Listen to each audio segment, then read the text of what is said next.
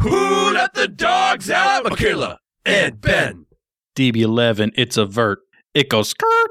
Go record a new podcast episode. Go record a new podcast episode. Michael, it's me. You don't have to hide what you're going through.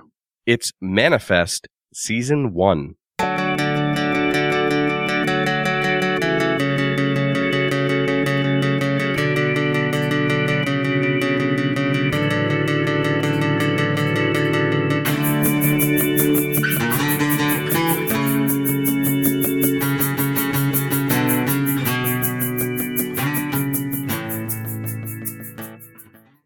Welcome to the Center Cut. I'm Dave, And I am Michael. and I am never going on a plane again. Never again. So from now on, I'm only vacationing within a four hour radius of New Hampshire. So that's fun. Good luck with that. Yeah, but to offer a little context, today we are covering season one of Manifest. Yes, sir. We watched only the first episode and the last episode of season one. We have some recaps here, and then we have a multitude of questions to get through to hopefully help us learn about the middle. Yeah. Manifest is a supernatural drama that originally aired on NBC back in September of 2018. It was created by Jeff Rake and had mixed reviews at airing. Not a lot of people were super into it, but kind of gained some traction and grew over the three seasons that it was on the air. It currently hasn't been renewed for a fourth season or beyond, because originally it was slated to be six seasons, is what Jeff would like. But after an increased following of Netflix views, after it came to Netflix in June of this year, NBC is now considering signing back on. They are in talks with, with Warner Bros. to to get it figured out. And there's too many actors for me to name, so that's my summary. Yeah, no, it is it is blown up on Netflix. It's been in the top 10 for over a month at this point. Yeah, people are loving it. All Jeff Rake does on Twitter is post about it and then put hashtag save manifest after. So he's really, really striving to get it done. If it was my job, I'd probably want to save it too. We'll talk about that later. We have a Hmm. question. Eh, well, we do have one question that felt like it should be answered before we do our recaps rather than after. And that came from at Brittany Ryan Baker on Instagram. Where you should follow us. where you should absolutely follow us. And she asked this question. The reason I'm asking is because I'm not going to talk about it at all because I hate this question, Britt, and and I'm mad at you for it. Is this just NBC trying to make Lost? I love Lost, but the answer is yes and no. Something bad happens with a plane that leads to supernatural shit. Check. Everybody's connected? Check. Pseudo time travel? Check. Crazy numbers everywhere? Check. But that's about where it ends. It sounds like a lot. Well, That's the whole premise of both shows. It sounds like. no, but I would honestly say that Amazon Prime's The Wilds, which came out last year, feels closer to Lost. There's a mysterious island, character centric flashbacks, and basically the others. And even though that was teenage girls, I may have preferred it to this, but we have a lot to discuss. We'll talk about it as we kind of go through. Yes, there are definitely some commonalities between this and Lost, but Lost is just way better. It's just way better. Cool. Well, that's that, Britt. You're welcome. All right, Michael. Recap them. Yes, I have the first section here. So the first episode was titled Pilot, just like the first episode of Lost and the first episode of many shows. All shows, basically. Basically, all shows. So we start off with what I think amounts to a mathematical coincidence, but it's insane, and my inner Lost nerd loves it. What happens is we see the current date, which is April 7th, 2013, which is, wait for it, eight years and 28 weeks after September 22nd, 2004, which is the date that Lost's Flight 815 crashed on the island. Crazy. There's no way in hell that's a coincidence. Yeah, it's pretty wild. 828 will come up many times during this discussion and in the episodes. But yes, eight years and 28 weeks after the Lost flight crashed, this flight crashed. Spoiler alert. So we're in an airport and focused in on our main family, the Stones. Michaela seems to be the closest we get to a main character. The worst. Yeah, I don't, I'm not really a big fan. of I would Michaela. like any other main character, please. I would rather the mother who dies in a few minutes than Michaela being the main character of the show. It makes me angry and I don't like her at all. Yeah, not not a fan, but we'll we'll talk about it as we go. So we meet her parents and brother Ben, his wife, and their kids Olive and Cal. And Cal has leukemia. We learn right away. Michaela's mom recites her favorite verse. This show's version of Live Together, Die Alone. All things work together for good, which will come up again. The flight home to New York is overbooked, so the airline offers vouchers for people to take the next flight, so our family splits up. Michaela, Ben, and Cal hang back while the rest head home. Big mistake. Huge. I mean, is it though? That's what the show wants you to believe, Yeah. yeah. Spoilers. Hmm. We jump to that next flight. Michaela's debating marrying Jared, who we'll later meet. And when turbulence starts to hit, some passengers shit their pants, and another mainish character, Sanvi, drops her precious laptop. Dang, man. The worst. The quote unquote turbulence ends, and the pilot is forced to touch down in a smaller neighboring airport because we learn later the main airport thinks he's full of baloney since that plane had disappeared five years ago. Wow, wow, wow, wow, wow, wow, wow, wow, wow, wow, wow. I can't even say anything after that. The plane deboards on the tarmac, accosted by authorities, and we find out it's now November 4th, 2018. Oh snap, we're officially in a sci fi show. But not like a nerds who own replicas of starships and only like metal music with crazy time signature changes sci fi. A cool sci fi. And we get the intro, which is just a plane flying through an A. I like it. There's no crappy song I have to skip. Bosch, take notes. Yep, I liked it a lot. It's quick. It's just you just get it done, and we're just back Good into the action. Yep. Good editing. It's perfect. So the plane people are in a makeshift FEMA camp and are being questioned by authorities. Some are bewildered, some are angry, and one lady just can't stop crying. she was fucking losing it. I don't understand why you would be so so immediately sad.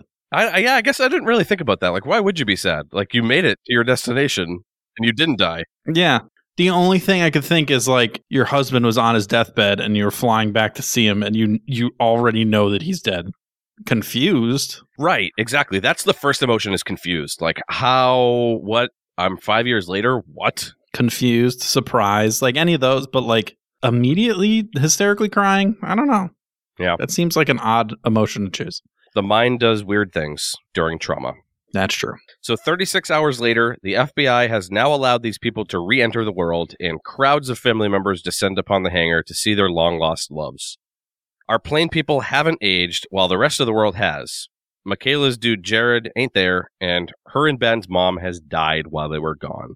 I have thoughts about part of this. Hmm Grace, Ben's wife, comes sprinting across the parking lot. And then their younger teenage daughter, so I think she's like mid 15, 16 ish range, I think, Mhm. comes wandering in like 10 minutes later. this mom heard that one of her children was back alive, who she uh, presumed was dead, along with her husband, and just left her current daughter just in the goddamn dust, sprinting across this parking lot. Where was Olive? She's a teen. You know, she's like stayed behind in the car to like text her boyfriend or something. Part of being a teen is apathy. You have to have apathy. That is a requisite of being a teenager. Mm, I guess I'll go see my twin. I think it was Grace being a bitch. Maybe she does have that quality. Mhm. So the plane peeps settle in despite a media frenzy. Michaela will be staying with Ben and Fam since her apartment is long gone. Makes sense. I, I kind of I like that they paid attention to things like that. Or like the fact that none of their cell phones worked when they landed. Mhm. Not because there's no such thing as cell phone service, but because who would have continued to pay those cell phone bills for five years? No one. Yep. No, I, I do. I really do appreciate the fact that they paid attention to those details. Mm. Not all network shows would. So Yep. thank you, Manifest. Her mom made a pillow with the verse "All things work together for good," which we learn obviously is verse eight twenty eight. Did you confirm if it actually is or if that's just It a- is. Yes, it Interesting. is. I did confirm. Now, Michaela did something bad recently. We don't learn exactly what, and she hears her first head whisper all things. Except in my mind, it was Tom DeLonge of Blink 182 saying, all the small things. Wow. What a great rendition. All the small things. Were you trying to be the boss for Monsters Inc.? Yes, yes, I was. Got it. The FBI is casing the plane and the contents, and everything is coming back that no time has passed for it. Interesting. Weird. But- falls in line with what we know. Michaela's a cop, So is her ex fiance Jared, who is now married to another woman. A lot can happen in two days. Her best friend. Yeah. Mhm. Sketchy. Little Cal's cancer is none worse for the wear, and now that it's over five years later, he may even benefit from more successful treatment regimen. So says a doctor who looks like she could be Oprah's frumpy sister. Interesting choice. Michaela shops at Walmart and sees her ex boy toy on TV in the electronic department talking about some abducted girls. Can I tell you the la- literally the last place on earth that I would want to go after I just apparently traveled 5 years and like I'm just trying to like get my head straight. You know where that isn't? Walmart. Walmart. Yeah. No way on God's green earth I'm going into a Walmart at least for a month. Not happening. Order that shit online. It's 2018. You can do yeah, that. it's 2018 now, bitch. Get on Amazon. I love the catching a glimpse of something important on the store television trope. I'm glad that they did their part to keep it alive. You do love that? Like any Walmart it ever just has the local news on the TVs. No, it's usually like something with frogs. In my experience, I usually see a frog. Whatever the brightest colored shit they could put on the TV to make it look all fancy and shit. Yep. Poisonous tree frogs. Best you can get. So Michaela checks off another box on her poor person bingo card by riding the bus. And a woman is having sexy times in her head and keeps whispering, slower, slower. And she uses her orgasm power to get the bus driver to narrowly miss running over a dumb kid who ran out into the street after a ball. For the first half of this episode, I thought this was her mom. Oh, you thought it was her mom whispering? I didn't realize that it was her. That, I mean, that could make sense though too, because her mom, the little bit we see, you know, tells her important things. So, Yeah, and then this is just like it's it's about ghosts, guys. Surprise, it's ghosts. but alas, it's not. It's not. We add another sci-fi wrinkle to the game: head powers. Mm. She tells Ben about it, and he tells her to keep it to her damn self. Keep it to her damn self. Yep. hmm Sanvi, the laptop lady from the plane, is back to work as a clinical researcher at the same office that Cal was being checked at earlier. Her research directly led to the cancer treatment that Cal is applying for. Coincidence? Yay! Her shit saved Cal, or could save Cal. We don't know. Could. We don't know. Michaela jogs by some ferocious fenced in dogs, and her head power repeatedly yells at her, Set them free. She ignores it, but later that night in bed, she hears the same retort and bikes back over in the snow. Before she can do anything, her brother Ben shows up with some bolt cutters. First off, his license must be expired, so that's not cool, but oh snap, he's suffering from the same brain mumbles, and they cut the locks and set the doggos free into the night. I think licenses in New Hampshire are good for ten years. It depends on your age, but in Mass, it's either like two or three years or seven years. Like Hmm. it alternates between age gaps. But also, how quickly did they remove him from dude's dead, no license on file? I don't know. Regardless, I'm sure that he's being illegal. Yeah, you're probably right. Now, unfortunately or fortunately, depending on how you look at it, a snitch lady is finally able to answer that age old Baja Men question of who let the dogs out. And turns out it's Michaela and Ben.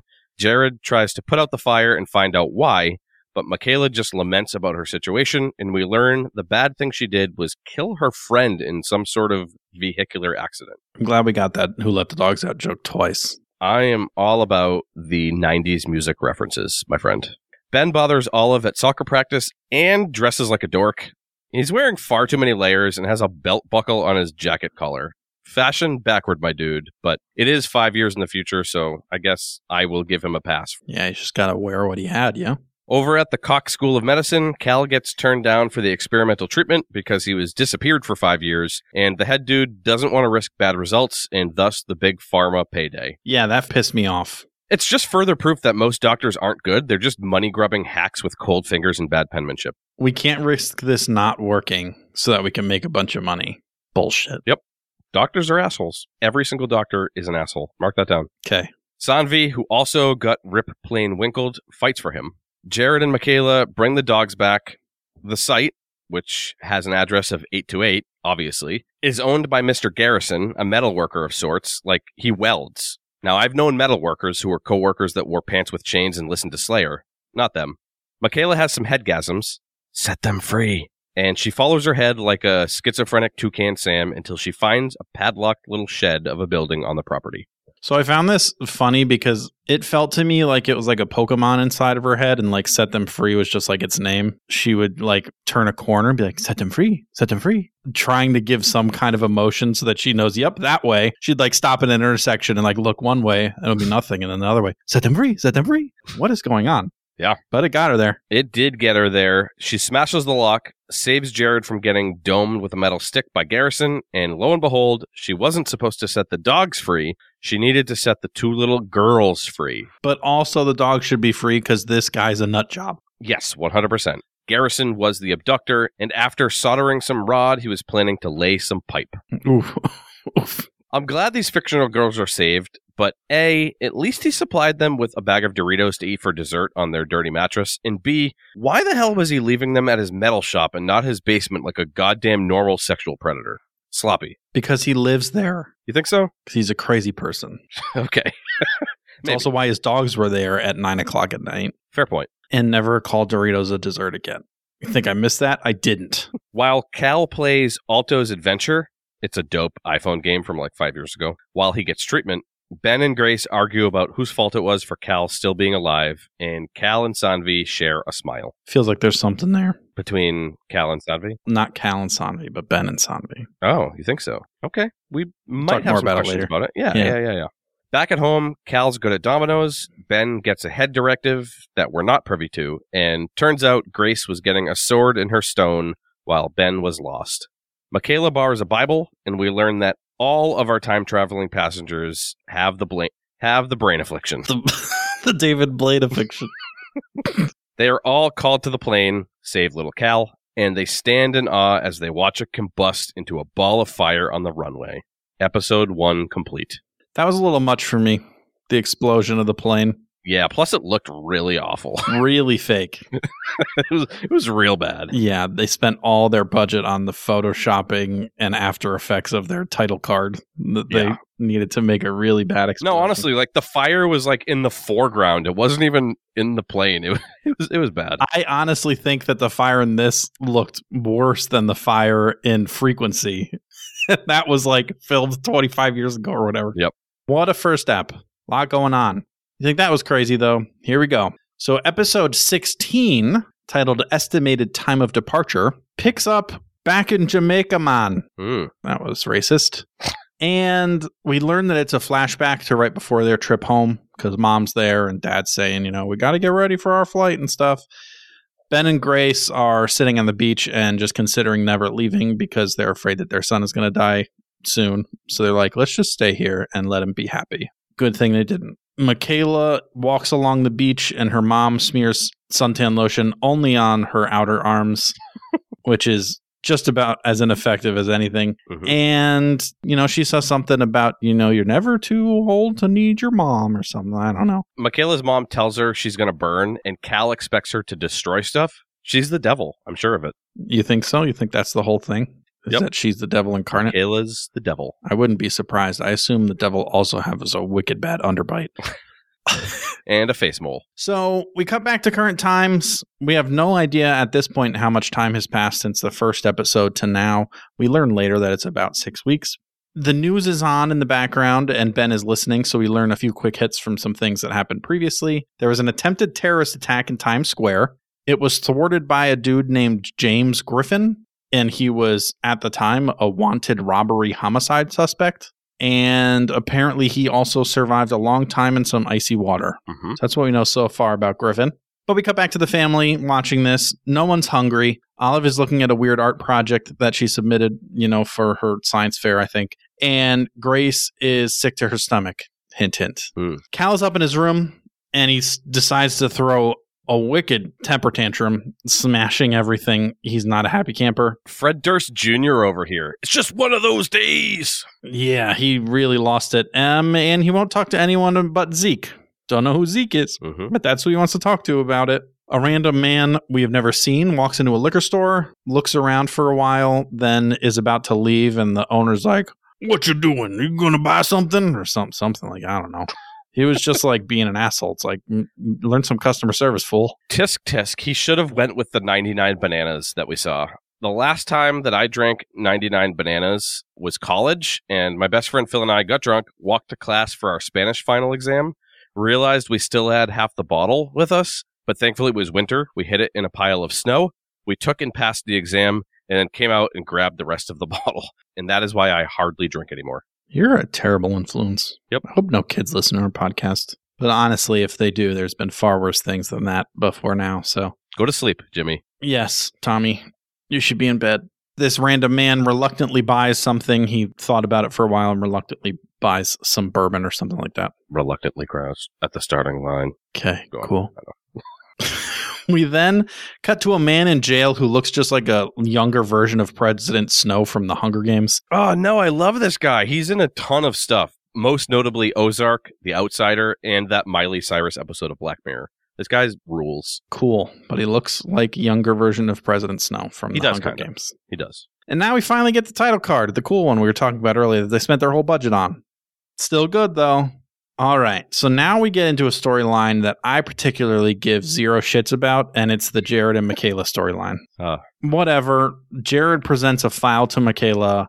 Larceny, DUI, assault. Apparently, that's all the, the new boy that she's been seeing is into. And she defends him, um, and we find out, surprise, halfway through the conversation at Zeke, she's talking about this new new Zeke man. We also see a picture, so now we know that the guy in the shop was Zeke as well, who bought the liquor Mhm. just now. After Michaela walks away, Jared throws Diaz some scratch to go to tail Zeke on the DL. Man, I just used some really cool lingo in that I sentence, huh? Yeah, that, that's Yeah. pretty dope. Yeah, yeah, yeah. President Snow is leaving the precinct. He passes by Michaela and makes some kind of comment, calls her scarecrow. Don't know what that means other than the underbite. And uh, Michaela runs out of the precinct and confronts him. And I don't know. But apparently, we learned that he also gets callings Mhm. and he somehow used those to help with the terrorist attack somehow or something. I don't know. But basically, he's not following the rules. He's just like looking to make some dough off of the old calling train. He thinks he's a superhero now. Michaela, Ben, Zeke, and Sanvi all here stop him in their calling voices. They uh, think that that is in reference to Griffin from what they all figure out. Sanvi's like, hey, what if we have to kill him? And they're like, whoa, the callings have never been bad. They've always uh, had us help. Well, what if helping is killing this dude? I don't know. Yeah. Sanvi doesn't know. We cut to Zeke, who is thinking about hitting the bottle again. We find out that he's an alcoholic and a drug user, so wouldn't be great.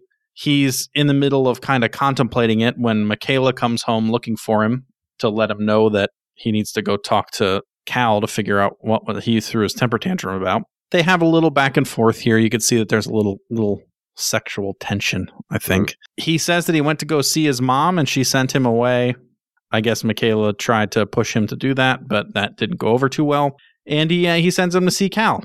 So in this, he also mentions, you know, what he specifically what he got in trouble for.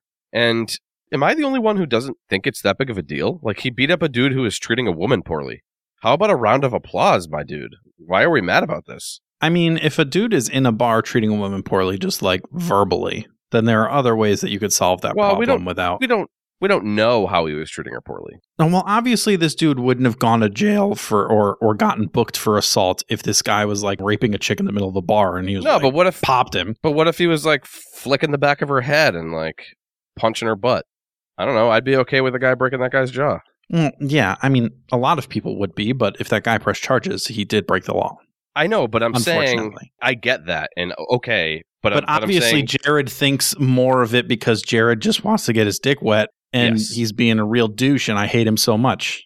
okay, almost more We're than Michaela. But Yes. yeah, I think Jared is making a way bigger deal about it. Okay, we're good then. But he does go talk to Cal, and we find out that Cal can see the future. And the way he sees the future is by drawing. But yeah, so we turn out the the thing that he saw that he doesn't want anyone to know and he doesn't want to tell his family is that he saw himself, his dad, and Aunt Michaela's headstones. So he's confident they're all going to die. Is this the whole reason their last name is Stone? Is this the writers making a funny? The Stones hear things in their head, headstones. Get the hell out of here! I hate it. I highly doubt that that's the reason, but fine. Just a cool last name. Next, we see Sanvi, and she has a, a run in with a random dude who's like, Hey, hey, hey, I found something cool. So, this bad dude Griffin had some weird markings in his blood, and so does this little boy Cal that was in your program. And she's like, You're wrong, idiot, and then runs away and then has a panic attack. and another doctor or something is like, Whoa, relax, deep breaths. I could see that you're having issues. You talk to my therapist. Mhm. hmm We learn that Griffin is going to try and monetize his gift. So the way he's going to start that process is by going on the news and just talking about it a bunch or a talk show or something along those Mhm. lines. Fill all the beans. And everyone is worried, like, oh no, that means our lives w- will suck because the government, which, I mean, not wrong, but Yeah. yes. So they figure out, like, they need to stop him. They need to stop him somehow. You know how they're going to stop him? Words. Yeah, I I don't know. Yeah, so Zeke is like, well, I'll, I'll find a way to stop him, and goes and does some shady purchasing of something in an alley. And Diaz, who Jared sent to tail Zeke, sees him and takes a picture of it, sends it over to Jared, and then Jared immediately has like a boner to tell Michaela about it, so she can he can be like, look at this mean man you're hanging out with. I, I'm with Zeke on this one. Like, why don't these people just listen to the guy? So what if he drinks nips and knows where to buy a gun and a paper lunch sack? Just like we learned in Jupiter's Legacy. Sometimes you just you have to kill somebody who's being very bad to save many more lives. Yes, like this dude already murdered two people and stole seventy five million dollars, and now he's going to ruin all your lives. Adios. Yep. Yeah. My friend. hmm But surprise, it was a gun that he purchased, not drugs. Jared, you idiot. and he looks like he's getting ready to shoot Griffin outside of the TV studio or wherever Griffin is arriving, like on a red carpet with like a bunch of people cheering and booing, and it's it's a big deal. He's about to engage him when Michaela and Ben show up to talk him out of whatever he's going to do. And while they're doing so, he starts to projectile throw up water like the girl from The Exorcist and dies. That's what I looked like the time my friend Phil and I split a box of wine in an hour. He's the reason I don't drink anymore, I swear. Yeah, I think Phil's a bad influence, not you. Yeah. Mhm. I mean, you are also a bad influence, but mostly Phil. I should meet Phil. After this, there's an odd scene that kind of caught me a little off guard.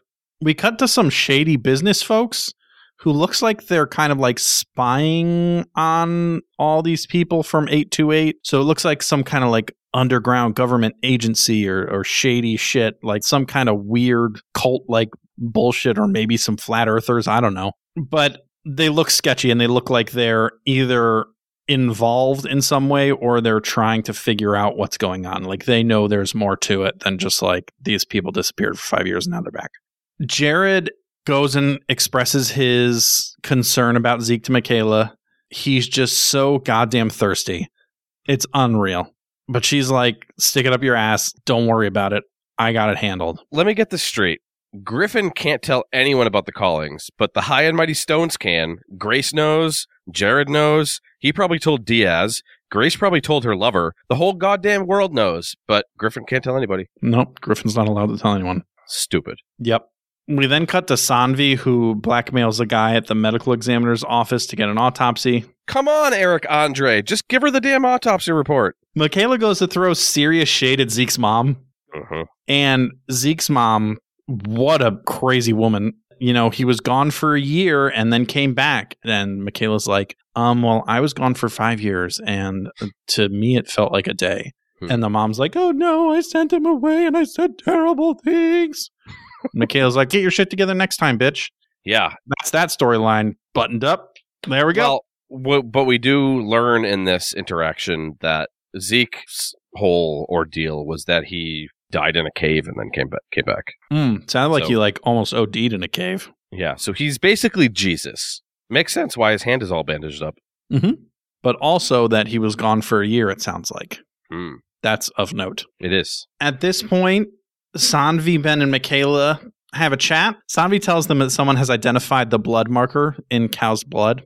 Ben is very concerned about that because he doesn't want the government testing on him or any of the other survivors of the thing. I kind of have a little bit of a problem with this whole idea that they can't tell anyone that they have these abilities because they're going to test on them. I get the fact that your life will change. Yes, it will not be the same. Correct. However, what if this thing that you went through, this blood marking that you have, creates a cure for cancer or COVID or like what if it like is something special that could be synthesized to like help the world and instead they're keeping it for themselves because they don't I don't want my blood drawn. Yeah. No, it's it's selfish. Mhm, Yeah. So every time Ben talks to anybody about it, it's like the government, the government. Relax, dude. Like take it down a notch. But he also is looking at the autopsy from Griffin and he seems to notice something and it cuts to the page and we see his time of death. That's pretty much it. But it seems like he's figured something out. Mhm. Michaela gets another stop him calling at this point, which is Mm. very odd because It no one else is getting it now and Griffin is dead. So what's going on? She's like, oh shit, maybe it meant Zeke. So she starts running home to see what Zeke's about to do. She thinks he's going to OD or something. Jared heads to the apartment around the same time that Michaela starts to and confronts Zeke, loads his gun in the car, so you know someone getting shot. Yep. Grace is throwing up again, so she's definitely preggers. And she tells Ben later he's excited until he realizes it might not be his because it was exactly six weeks ago that she thinks she could be late, and that's right around the time the plane came back. I was having passionate, unprotected sex with a man other than you, Ben. Duh. Yeah, when I got a call about you being back and just ran away from that situation. Now is where the big reveal happens in this episode. Ben finally figures out that Griffin was alive for the exact amount of time that was missing from his life. In terms of time, he was gone for 82 hours and 8 minutes, 828, and then was after that living for exactly 82 hours and 8 minutes before he died. So now he knows that they are probably going to die in five and a half years, or at this point, five and a quarter years. He starts to do out the math longhand, which you dumb, stupid idiot from 2013, just tell your cell phone what is the 3000 days from X date, and it will fucking spit out exactly what date it is. But instead, you're doing it longhand. But in the meantime, his daughter is looking at her weird, stupid middle school art project. And it has a peacock, twins, and there's a wooden dragon on the table. So obviously it's June 2nd, 2024.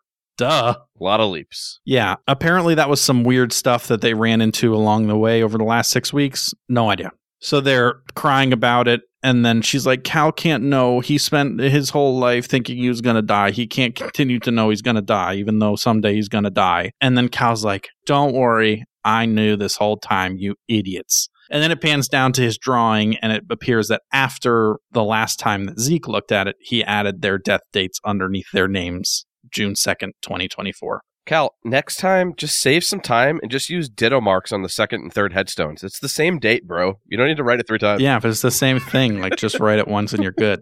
Sanvi goes to see her therapist, and surprise, it's the scary lady from that weird agency we saw before. Uh oh. Uh oh, SpaghettiOs. You better keep your damn mouth shut, Sanvi, or shit's about to get real. I don't know who these people are, but they seem Nope. bad. Michaela rushes home. Meanwhile, Jared and Zeke are fighting in her apartment. She walks in as they're fighting over a gun, and then we hear a gunshot. Season over. Two things. Number one, I think that it's Michaela that gets shot. 100%. You're into that too? Yeah. Yep. Because that's the whole thing. Like, you think it's going to be, is it Zeke or Jared? No. They're going to throw you a curveball at Michaela. All right. I'm glad we agree. I've been waiting this whole time. Finally, Michaela got shot. Yep. And two, did you notice that her apartment number is 414, which is half of 828? God, I love it. I love shit like that. I didn't notice that. And I hate Ah, it so much. Ah, ah. Oh my lost God. boner is just raging right now. Yeah, I can see it from here. I had to get out my binoculars, but I could see it.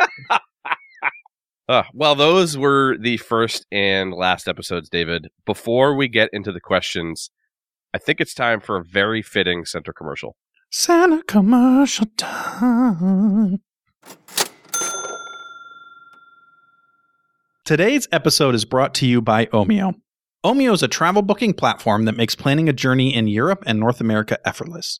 Just enter your travel details, and Omio will magically give you all the train, bus, flight, and ferry options for your journey. It's never been simpler to book your first real vacation for 2021. Don't let Manifest fool you. Not all flights end in a five year layover and head powers. Best of all, using Omio saves you time and money. That's a win win in our books.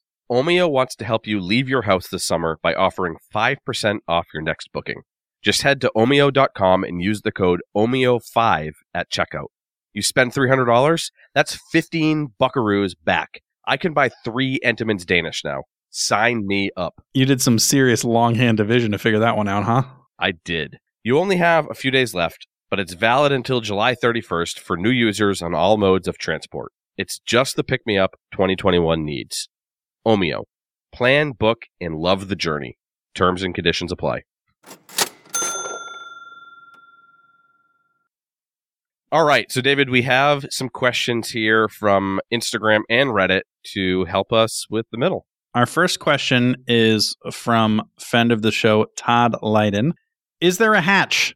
Todd, coming in hot with the Lost reference. I love it. Knew it. But to answer your question, technically, yes, they are all survivors. And one of the most famous survivor contestants was Richard Hatch. So by transference, they are all Richard Hatch. John, lock it in. This stinks of a Lost reference, so I refuse to answer. Thanks, Todd. Thanks, Todd. And also, Todd, but now from his podcast at the dot Todd dot cast, Todd Lyden is the Toddcast. Is Jeff Rake a real name or something like James Bond? Rake. Jeff Rake. No. I don't know of anyone that would choose the last name Rake. Yeah, I will say though, he does not have a Wikipedia page. Sound the alarms. Like, how can you be a series creator for a major network show that has been number one on Netflix for weeks and you don't have your own wiki page? He's a mole. Because he isn't a serious creator. He's a mole. He's barely done anything One hundred percent. Thank you for pointing this out, Todd. Smart man, except when it comes to trying to get us to watch Panic on Amazon Prime. It's not happening. Shovel. Tom Shovel. So Mick and Jared from Reddit ask, do you think Zeke has a death date?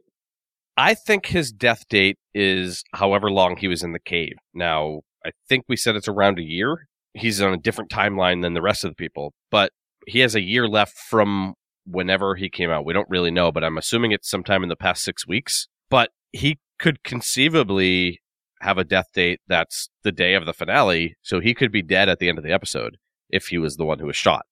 More on that incoming. Yeah, that brings up an interesting question that I guess we'll we'll get more into. But if they are basically invincible until their death date, Hmm. or if they can die of normal causes prior to that. Maybe if you die, uh, if you almost die of normal causes and then you're gone for a few more years, you can tax them on to the end of your life.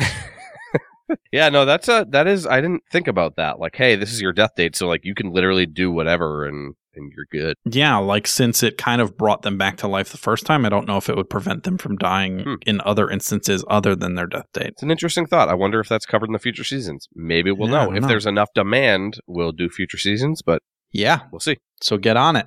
But yeah, I definitely think that he also has a death date. I agree with you that it's probably about a year because he that's what his mom said. So that's what, kind of what I'm going off of. And yeah, I would assume that he just came to pretty recently because he seems kind of confused and out of it for most of the beginning hmm. of the episode. And also judging off all the bandages and shit makes me think that he's like just recently recovered from whatever it was in the cave. Interesting. Next question from Mick and Jared. They did the heavy lifting because some freaking idiot on Reddit came in and started answering all the questions like a total tool because apparently they don't know how to read. But Mick and Jared saved our lives and, and, and asked a bunch of these here. So in the calling, stop him in the season one finale. Who do you think she was supposed to stop? Zeke or Jared? My guess is Zeke because it's Zeke's gun that ultimately shoots the bullets. I think that this is a trick question. I think she was supposed to stop Ben. He is he's what the Scooby Doo villains refer to as Le Meddling Kid. I think by him looking further into stuff at the hospital, it calls more attention. And Cal gets governmentally kidnapped, basically. You can't trick me, Mick and Jared Chipper, Hmm. Interesting. because she heard the stop me and Ben didn't. That's my thinking as to why she was supposed to stop Ben. Yeah, but when she got back to the apartment, it was getting louder and louder as stop him. Yeah, because she got further away from Ben, and it's like, hey, bro, go back there, go kill him. I mean, go stop Ben, go stop your brother. go kill go kill him. Go kill your brother. Yeah, I could see that maybe maybe it's something like them knowing their death date is not something that is supposed to Hmm. happen. Interesting, yeah. Stop him from figuring it out. Ah, okay, yeah, that that could be too. Maybe, maybe you're right. But yeah, Mick and Jared also ask, what or who do you think causes the voices they hear in their heads? I didn't go to church enough to know how angels work, but this sounds like they're angels, right? And they're taking direction from quote unquote God. Maybe God is the pilot of the plane, Pontius Pilate. Wait, he was bad, right? I'm getting my biblical names all mixed up. Worst. but I think they're angels. I think there's some higher power delivering these words to them. so you think they are angels, like Yes. Michaela is an angel now? Well, I think Michaela's the devil, but I think everyone else is an angel. yes, this is true. So you think this is just like an ambient power of angels, Yes. and now they're they're tapping into that. Yep. Interesting. I think it's all in their brain. I think that in some weird way, the near death experiences and and them kind of crossing over time is part of the brain that is untapped by humans now and for some reason it got tapped into and now they just have kind of a sixth sense type of thing going on because they're have more access to their brain than a normal person I see dead people. Yeah, no, I, I I hear you. yeah that wasn't the sixth sense reference i was going for but Okay. yeah bruce bald boy willis Yep. Next question, still from Mick and Jared. Do you think the number 828 is part of the mystery or just some random number? it has to be part of the mystery right? It's everywhere in some way or another. Yeah, i would assume it is somehow built into zeke's death date because it seems to have been built into everyone else's. So it's some kind of special number. Maybe her mom is the one who's doing all of this. And she just really loves that bible verse No, I, I think this is answered in both the pilot and the finale. Number one, it's the verse of all things work together for good, which in the verse, when she's looking in the Bible, it says like people have callings. And number two, it's the amount of time Griffin was underwater. So like, I just, it is definitely part of the mystery. It's not just a random number. definitely why is cal more sensitive to the callings than the others Because he has leukemia. His blood hurts. Every day he's alive is a miracle in itself. I think that he's more sensitive because of the treatments that he's gone through for his leukemia, primed his brain into being more in tune with this part that is now functioning at a higher level. Science, bitch. Next question is from S alums AF. You think that's it? I don't know. Salumasaf. Saloom Saf. Salumsaf. Salem Saf. Salimsaf. That was it. How did Vance die? And die is in quotation marks. I had a hard time figuring out who Vance was, but I'm pretty confident it is the inspector from the first episode. Hmm. Okay. And I think that in his trying to uncover the truth, he got too close to that sketchy organization. So he was murdered, which is why dies in quotations. Interesting. First, I thought this person was talking about Bob Vance, Vance Refrigeration. There's so there's only so many people we meet, but we don't know the name of. One of them, though, is the black man who plays the instrument on the street in episode one, and we don't see him in the finale. He could be a Vance, and I think that Griffin killed him. We know that Griffin was a murderer, so it lines up. Mm-hmm. Why would die be in quotations, though? I don't know. I have no answer for that. I just realized now that Good it was talk. in quotations. Gotcha. so our next question is from And Lionheart from Reddit. And they ask, why do you think Jared and Zeke were fighting over Michaela? For the initiated, catchphrase incoming. David, you know me. I'm all for eating pussy. But to break a woman's table in her own apartment over it? Rude. Very rude. Yeah, they're just both in love with her, and Jared's a giant douchebag. Here's the worst part, though, is I don't know why either of them want Michaela, Yeah. but fine. I don't know. Next question from Anne Lionheart. What do you think Griffin's death foreshadows? Everyone else's death? So, what came out of his mouth was the Great Flood. So, I think that there will be other biblical plagues and the like. Like, there's going to be a bunch of locusts. There's going to be some little guy, maybe Cal, beats Goliath, the government lady. Grace's baby gets split in half. Some dude gets his hair cut off and then loses all his strength. Cal. Evie comes back alive and eats something she's not supposed to in the Big Apple. I can go all day with these half cocked ideas. So our next question from And Lionheart, they are asking, why was Sanvi visiting the therapist? maybe one of the crazy calling truthers, like one of the people in the crowd during Griffin's death.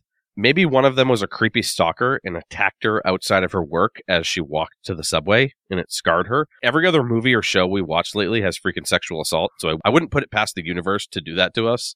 There's a person in the city that I used to live in, Fitchburg, who is running for city councilor, but she very publicly, like five to 10 years ago, was arrested for stalking Britney Spears outside of her house So the whole city roasts her every time she posts on the Facebook discussion board. It's pretty great. What I'm saying though is I'm all for people being reformed, but sorry, you can't run for office after that. I'll still watch House of Cards and think Kevin Spacey's a good actor, but I wouldn't elect him mayor of my town. That was a tangent just based on the fact that one of these creepy people stalked her. The stalking, I get it. So I just think that she has like anxiety and panic attacks because of what she's already been through that we know about, but also she mentions somewhere, I don't remember where, that she had an experience with the callings that was not sunshine and rainbows the way that Ben and Michaela think they are. So it made me kind of think that maybe she got a calling that got her into a situation that she didn't want to be in. Like she was trying to follow a calling and then she ended up being where she shouldn't be, seeing something that she didn't want to see or something and uh, or being involved in something that she didn't want to be involved in.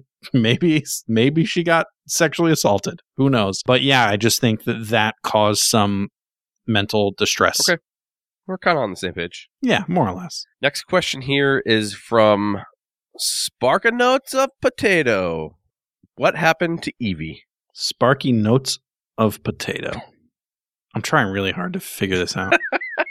I don't know. Yep. So who's Evie? I don't know, but I bet she's dead. I'm fairly certain that this was Michaela's friend that she thinks she killed in some accident. Oh. Now, what happened oh. to her? So Michaela got off, So I was right. She's Yes. dead.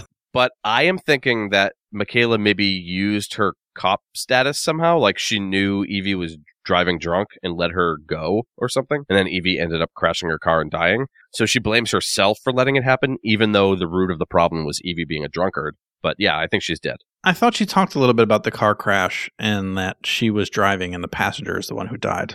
Maybe I'm making that up. Did though. she specifically say she, she was the driver and the other person was the passenger? I thought it was something Okay, maybe. along those lines, but maybe maybe No, you might be right. I don't know. Also we don't really know the specifics. I just think it would be way weaker though. Like if the reason Michaela's upset is like she was driving and crashed her car and and Evie died. Like I don't know. Yeah, it's like something happened that caused her to her career to be in jeopardy. Maybe Michaela was the one driving drunk. But then she'd be she'd be gone. Like she'd be in prison right now. yeah, that's true. I don't know.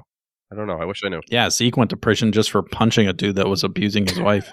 Michaela drives drunk and kills somebody, and it's fine. It's no big deal. Just take a sabbatical from work for a little bit. Bullshit. I don't even know if that's what's happened, but I've decided I hate it because I hate Michaela and her whole storyline. Wow, with the names, guys. Phoebe Caller? Phoebe Killer. Only one L. Phoebe Killer asks, What is dark lightning and why is it significant? So dark lightning. We all know that that's what it's called when I pass gas, and it's dark lightning right up my ass. No, this podcast is not afraid to make fart jokes. Hear me out. We should be because that was a bad one. Chaucer was writing about people playing pranks and kissing butts in the Canterbury Tales, and that's like quintessential classic English literature. So we're really smart, is what I'm trying to say. You're not smart for calling your farts black lightning or dark lightning or whatever it was. I think that dark lightning is maybe that's what caused the turbulence on the plane. I think that dark lightning happens anytime someone is kept alive by the calling or whatever is keeping them alive. I just think that we experienced it in in the plane, but we didn't see anyone else's stay alive story and I bet its significance is the fact that it kind of like marks when someone has been touched by the calling or whatever you want to call it. Okay. All right. We could be on the same page because I mentioned it caused the turbulence. I mean, Yes. yeah. All right. Next question, same user. How is Zeke connected to the 828ers? He was going to die in a cave and he was gone for a year and surprise he didn't. He's here now and he gets the callings. That's how he's connected to the 828ers. That's my guess. Yeah, no, I, I was pretty much on the same page. Like we we learned about this, unless unless I'm missing something, he has the callings just like the plain folk. I wonder though if once everything is said and done, that there are 828 people who end up having callings. I'm calling it now, no pun intended. That's a lot of people. Well, there was already 191 on the plane, so we're already like a seventh of the way there. Plus, we have Zeke and what's his face Griffin. So yeah, I'm saying 828. Maybe that's it. So our next question from Phobicaler is what does Sanvi discover?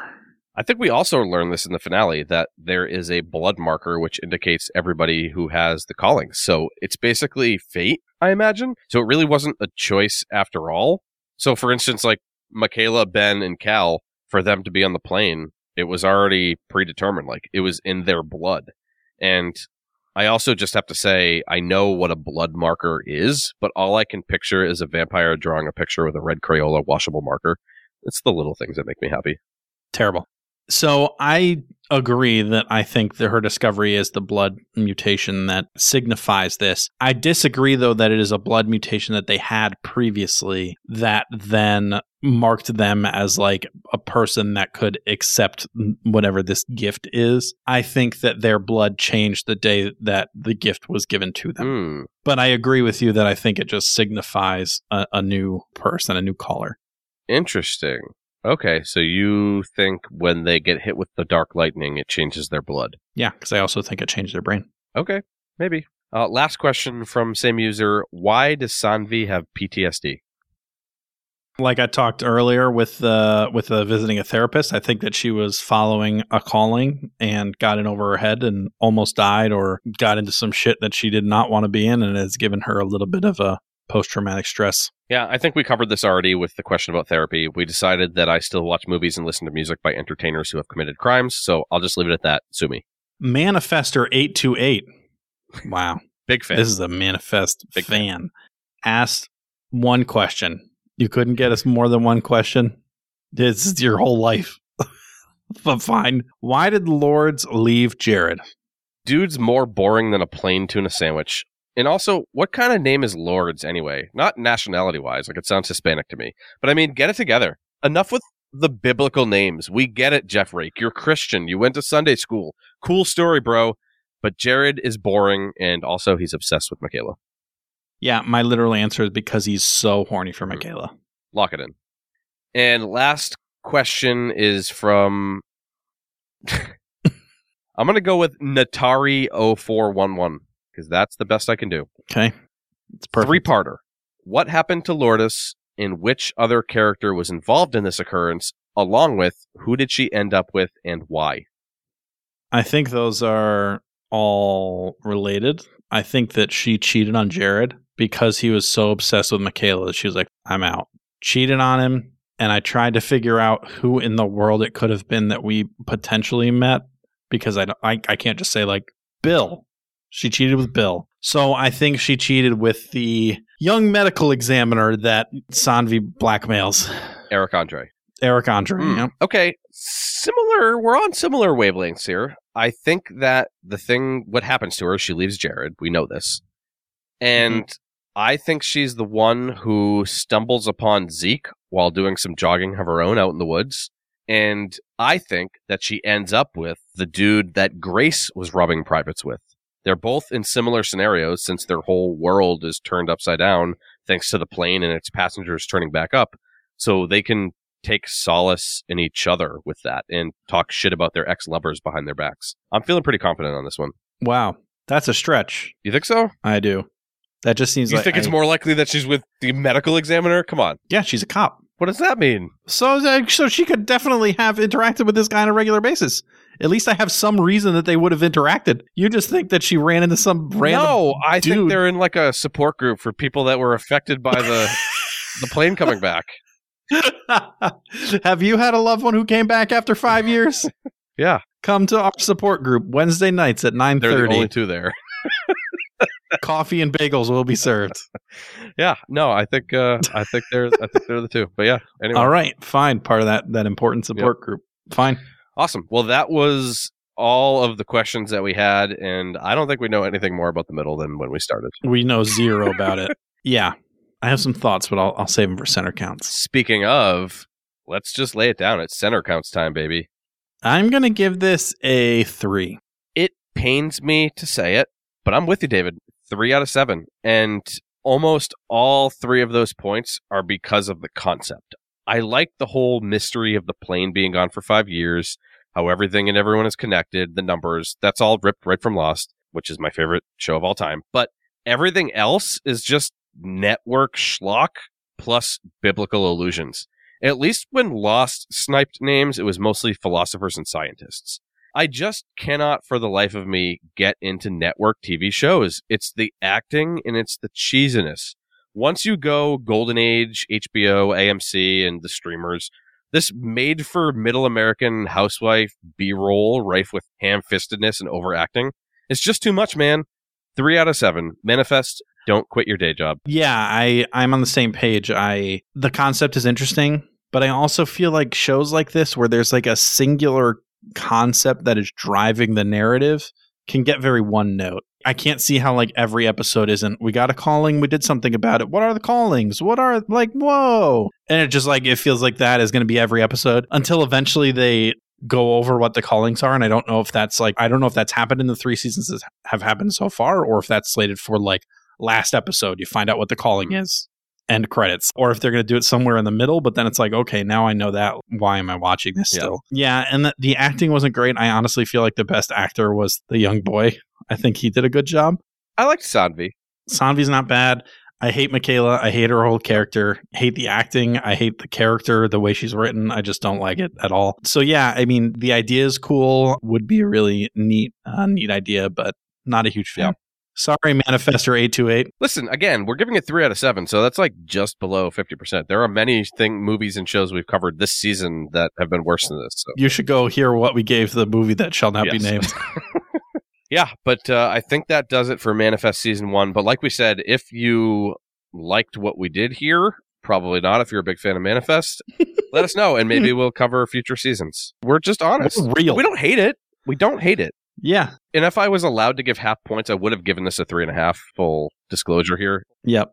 The round down is important. But uh, yeah, anyway, so that's Manifest. Thanks for thanks for being here. But David, what have we got going on? Yeah. so we have a movie coming up. No guest or anything, just the two of us. Ooh la la. Two of us. We can make it if we try. And it is going to be August 11th, and it's going to be True Romance. This was suggested to us by our Twitter follower Kelly Madden, who is one of the podcasters on Drunk Theory. So go check out their podcast. But she had suggested this to us. She really wanted us to do Lethal Weapon, and unfortunately, David has seen that, so failed her. I'm mad at Michael for not having seen those Yeah. before. This was the consolation prize, so we're covering True Romance. Yeah, so that will be August 11th, but the week prior to that, the, the previous Wednesday or next Wednesday, depending on how you want to look at it, is going to be our next center chat. And we are going to be talking about if we would want to know our death date. Yeah, thanks, Manifest. Now I get to decide whether or not I want to know when I'm going to die. It's going to be interesting. Going to be a good discussion. But David, I know we have that coming up. What has just happened in the world within the past few days here? I think we talked more about Twin Peaks. We did with our friendos. Yay, our friendos over at Damn Fine TV. So we we talked about season two, episode seven with them. It's the big reveal episode where we find out who killed Laura. Oh man. Yeah, we were honored to be on. That's one of, if not the most important episode of the first two seasons of Twin Peaks. So it was a blast. Always love hanging out with those ladies. But go go check it out over on their feed, Damn Fine TV. Anytime I could talk with someone about how much I hate James, I feel like it's a It good is day. a good day. Well, David, I think that wraps up our episode here. yeah, you guys know all our other stuff. Go hit us up on all the socials Yes, and send feedback to the centercutcast at gmail.com. and follow us if you haven't. Yes. All right, David, let's wrap this baby up. Oh my God, like a plane between space and time, or water between the walls of your lungs, or cocaine between your nostrils. It's always better in the center.